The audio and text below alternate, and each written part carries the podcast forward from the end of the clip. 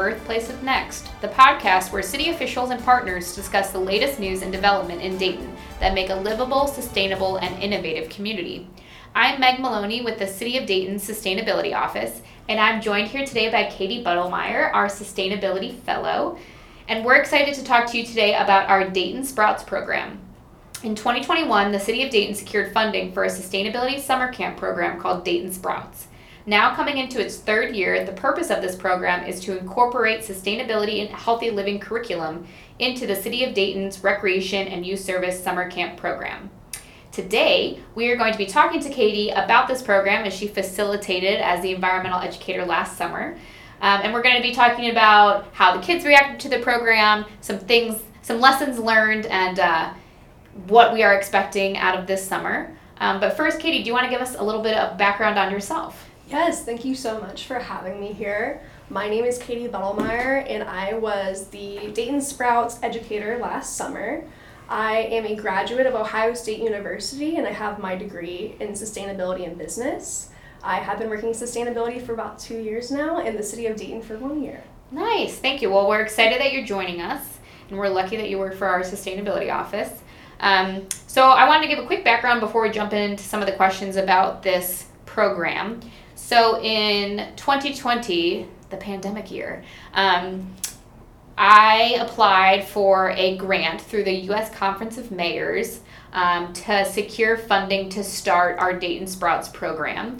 And what we had done is we had collaborated with various partners in the community, um, including the Food Equity Coalition, uh, Dayton Children's Hospital, the University of Dayton's Hanley Sustainability Institute, and we had written this grant um, with the goal of incorporating sustainability curriculum into our summer camp program. Um, and also getting families involved with learning about where our food comes from, how to grow healthy food, um, and some sustainable lifestyle living. All within the context of not making families feel guilty or pressure of like the current choices that they're making, but kind of showing the benefits of when you grow your food locally, you know, how it keeps pricing down and how it also encourages healthy living. Um, so we were excited when we won. We were informed that we won the grant at the very end of 2020, and as I mentioned earlier, 2021 was the first year that we implemented it. Um, and initially, when we first implemented it, we had um, the counselors kind of teach the curriculum. But I think last summer worked out much better with you being the main person to implement it. Um, and we also have this very adorable passport that we'll talk about in a moment, which was kind of the programming that kids could take home. So after they learn things at summer camp, they have a booklet at home where they can do activities with their family. Um, I'd like to give a shout out to the University of Dayton's um, Hanley Sustainability Institute, Sarah Richard, who helped design that passport and helped co write the grant. Um, and yeah, so we've had over 600 probably kids go through this program now over the summers, um, and we get a lot of positive feedback about it. But first, Katy, I thought it'd be good for you to talk a little bit about kind of how the Sprouts program is like made up. So like when a kid goes to summer camp, I guess what can they expect when they go into the Dayton Sprouts program? Yes, of course. So kind of just piggybacking off of what you said, the goal of the program is to make sustainability and environmental topics more approachable for the children.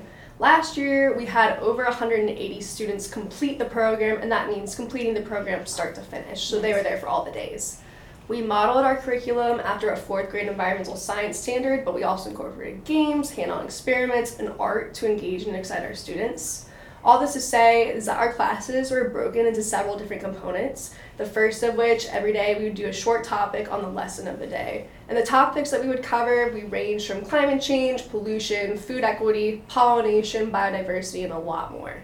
So every student that participated in the program received like you said, a passport to follow along with these daily lessons. The passport is really just a booklet that had all of our activities so that way the students could learn and engage on paper with what I was teaching them. Mm-hmm. So after our in-class lesson, the students would then be taken outside for the corresponding daily activity, and then all of these activities incorporated some type of exercise slash um, arts and crafts to help the students implement living healthy through fun games. Additionally, once a week, the students would have the opportunity to visit the Dayton Sprouts garden, and the students really loved helping me tend to the garden and take care of it and watching that garden grow. Nice. And I just want to couple highlight a couple points too of what you mentioned. So, we had students 180 kids finish from start to finish. That was an eight week summer camp program, which is pretty good, like retention. Um, but then the second thing too is we didn't want to make it feel like school, but we still wanted to get, you know, Ohio, the state of Ohio's curriculum in there to ensure that like the education that we were giving them was kind of based in something. Um, so I think that was really intentional, and I feel like that really helped because even though not all the kids were in fourth grade, the kids ranged from ages six to twelve. Um, we kind of catered the programming based on like the age group that you were working with. Obviously, our, our little guys that were you know six to seven years old, um, we kind of took them, broke things down back to the basics. Um, and then the last thing I'll mention is each week had that theme. You mentioned the themes of like climate change, pollution, food equity, pollinators. Um, but each week we would have a theme, and then those activities would correspond to the theme. Um, and the purpose of that too was also that if kids were only there for one week, they would still get like a good amount of curriculum in for that week, which I think really helped because even though we had a lot of kids follow over or go through all eight weeks of camp, occasionally we get kids that were just there for a week or two weeks, and so we didn't want them to feel left out of the program. So I feel like those were all really intentional choices um, that made kids feel like they were like included as part of the, the program the whole summer.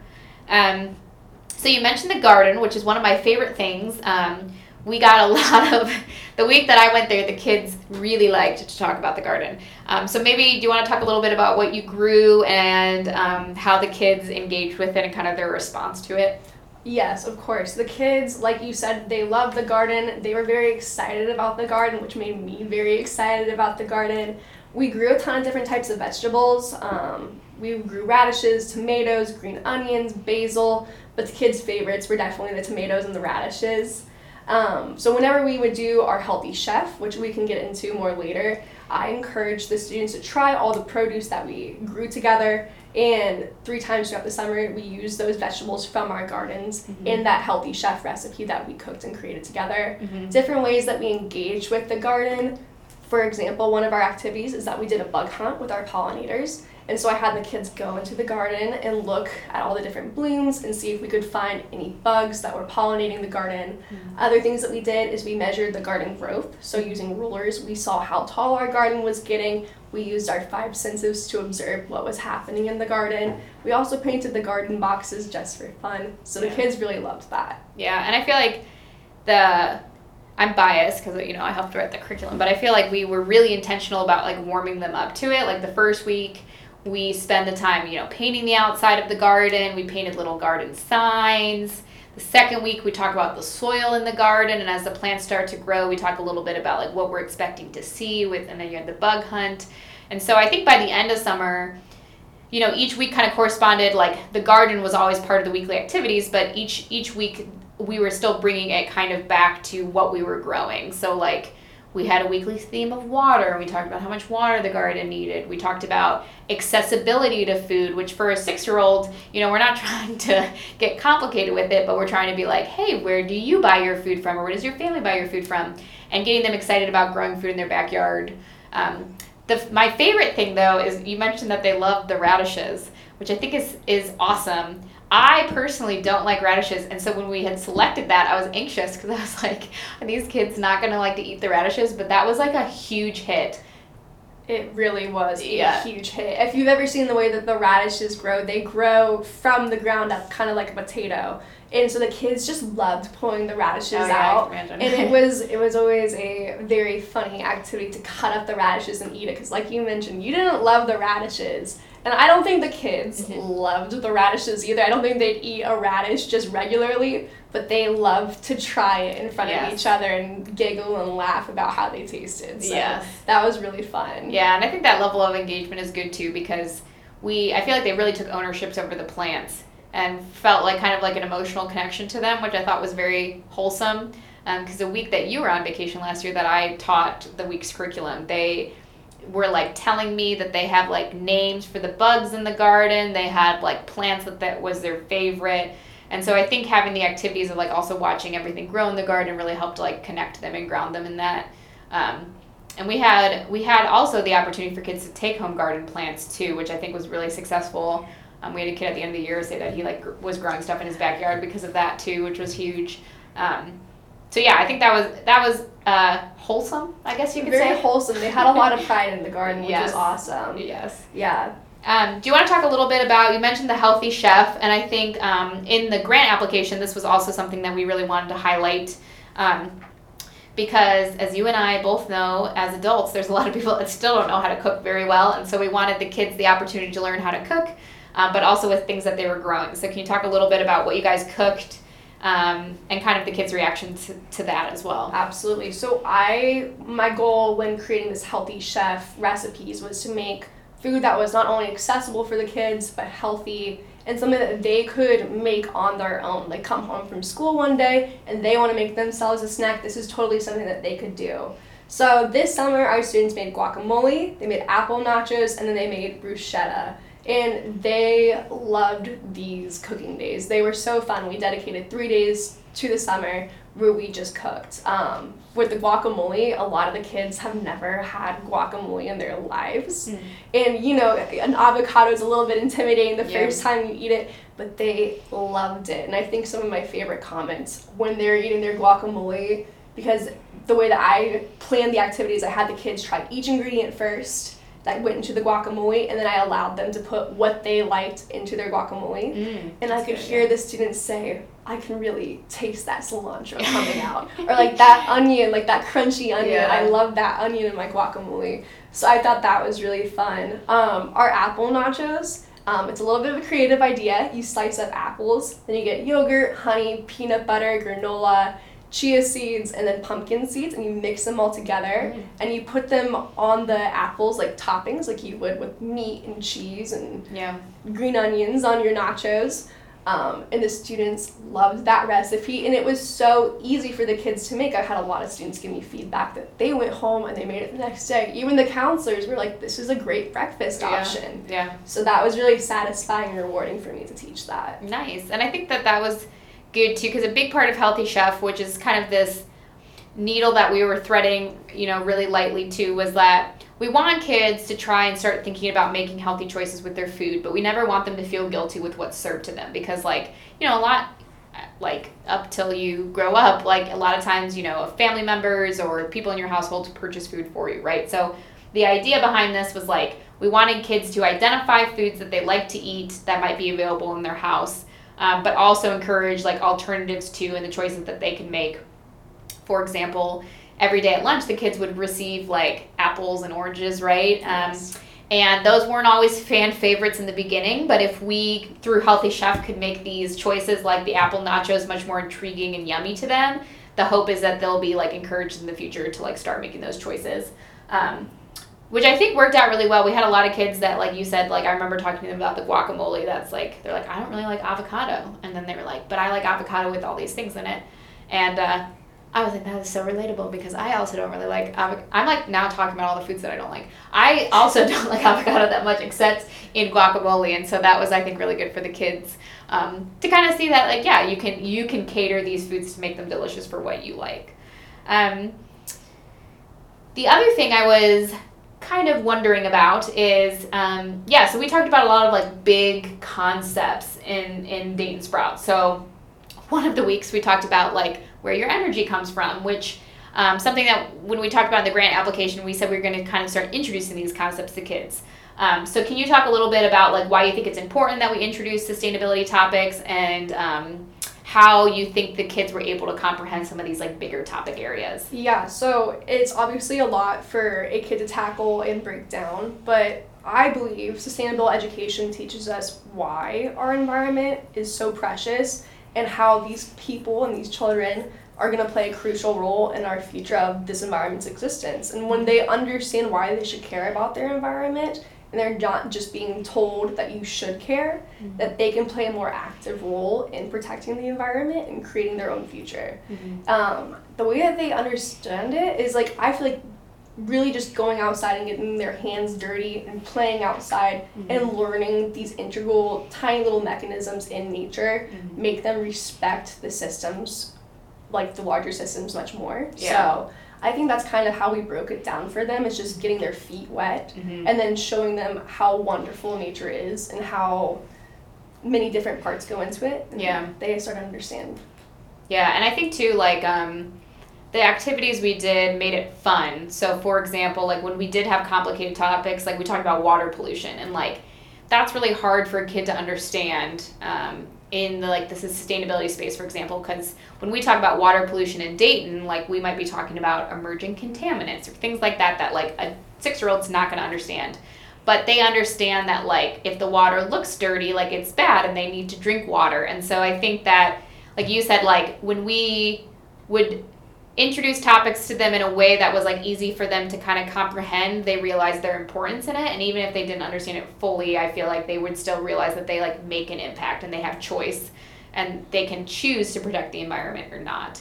Um, the other thing i loved too um, is the week i was there um, we had some extra time and i asked like older kids, the 10 through 12 year olds, like, oh, what do you guys want to do? And they brought up games that you played with them. And I thought it was fascinating because they could still talk about those concepts too. So that was impressive. Um, because I think that, like, even the last week of camp, like, they were still mentioning things from like our first week from like the soil activity and things like that and and wanting to play those games so making it fun and easy to digest i think helped help kind of stick it in their brain a little bit so that they're they're more aware but the nice thing about kids, which I always appreciate in the sustainability space, is they really, really do at the end of the day understand that like we need clean air, we need clean water, and so like they're advocates in their own right because it's like they can't fathom like that these are actual threats that we face, you know, in our world today, and so um, I was always impressed with like how they're like, well, yeah, we have to protect their like it's like almost like a no brainer type of thing for them, which I thought was very cute.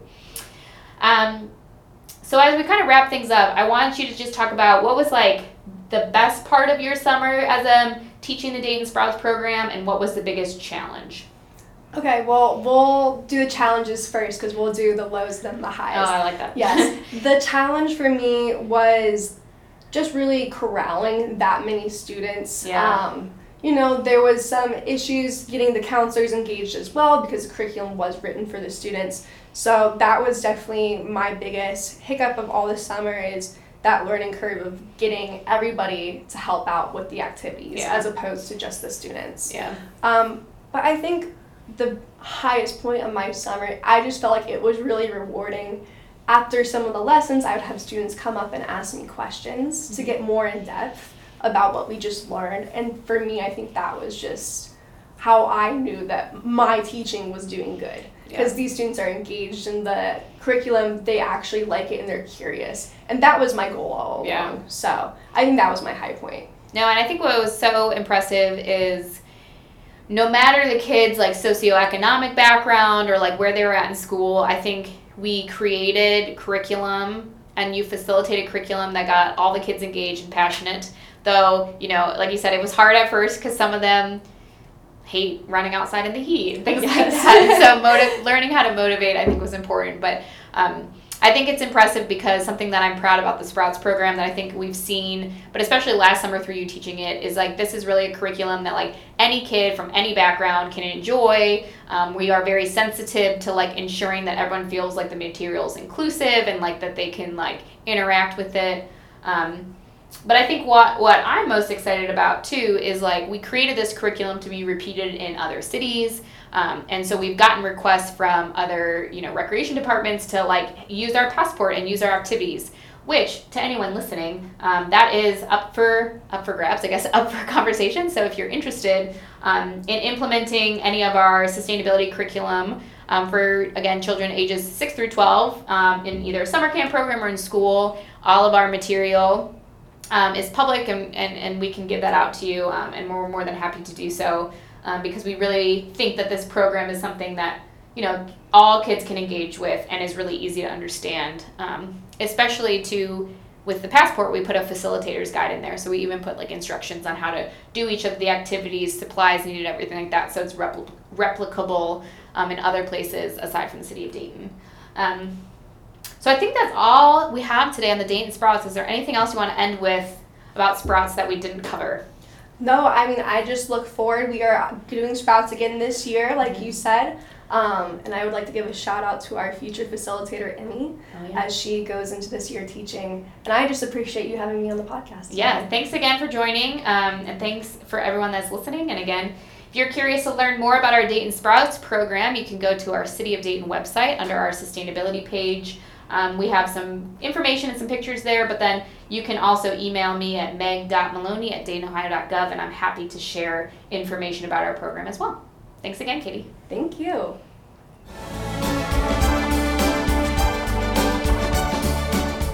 Thanks for listening to Birthplace of Next, a publication of the City of Dayton's Office of Communications and Public Affairs. Be sure to subscribe to this podcast so you won't miss the latest news about what's happening in Dayton. If you have questions or feedback for us, please email City Hall at DaytonOhio.gov.